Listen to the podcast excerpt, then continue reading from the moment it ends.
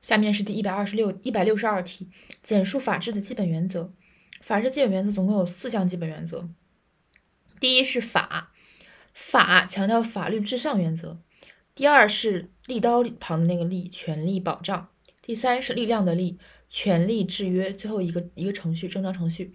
这个非常简单，这跟上一道题的背诵逻辑是一样。上一道上一道题是首先合法性，然后内容保障民主权利和自由。然后程序规定民主的方式、民主的范围和实现民主的程序和方式。最后一个是保障。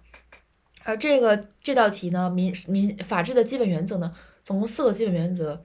第一点是强调合法，所以是法律至上原则。第二点是内容的两个展开，一是权利保障原则，一是一个是权利制约原则。然后是最后一个程序上的原则是正当程序原则，非常的好记。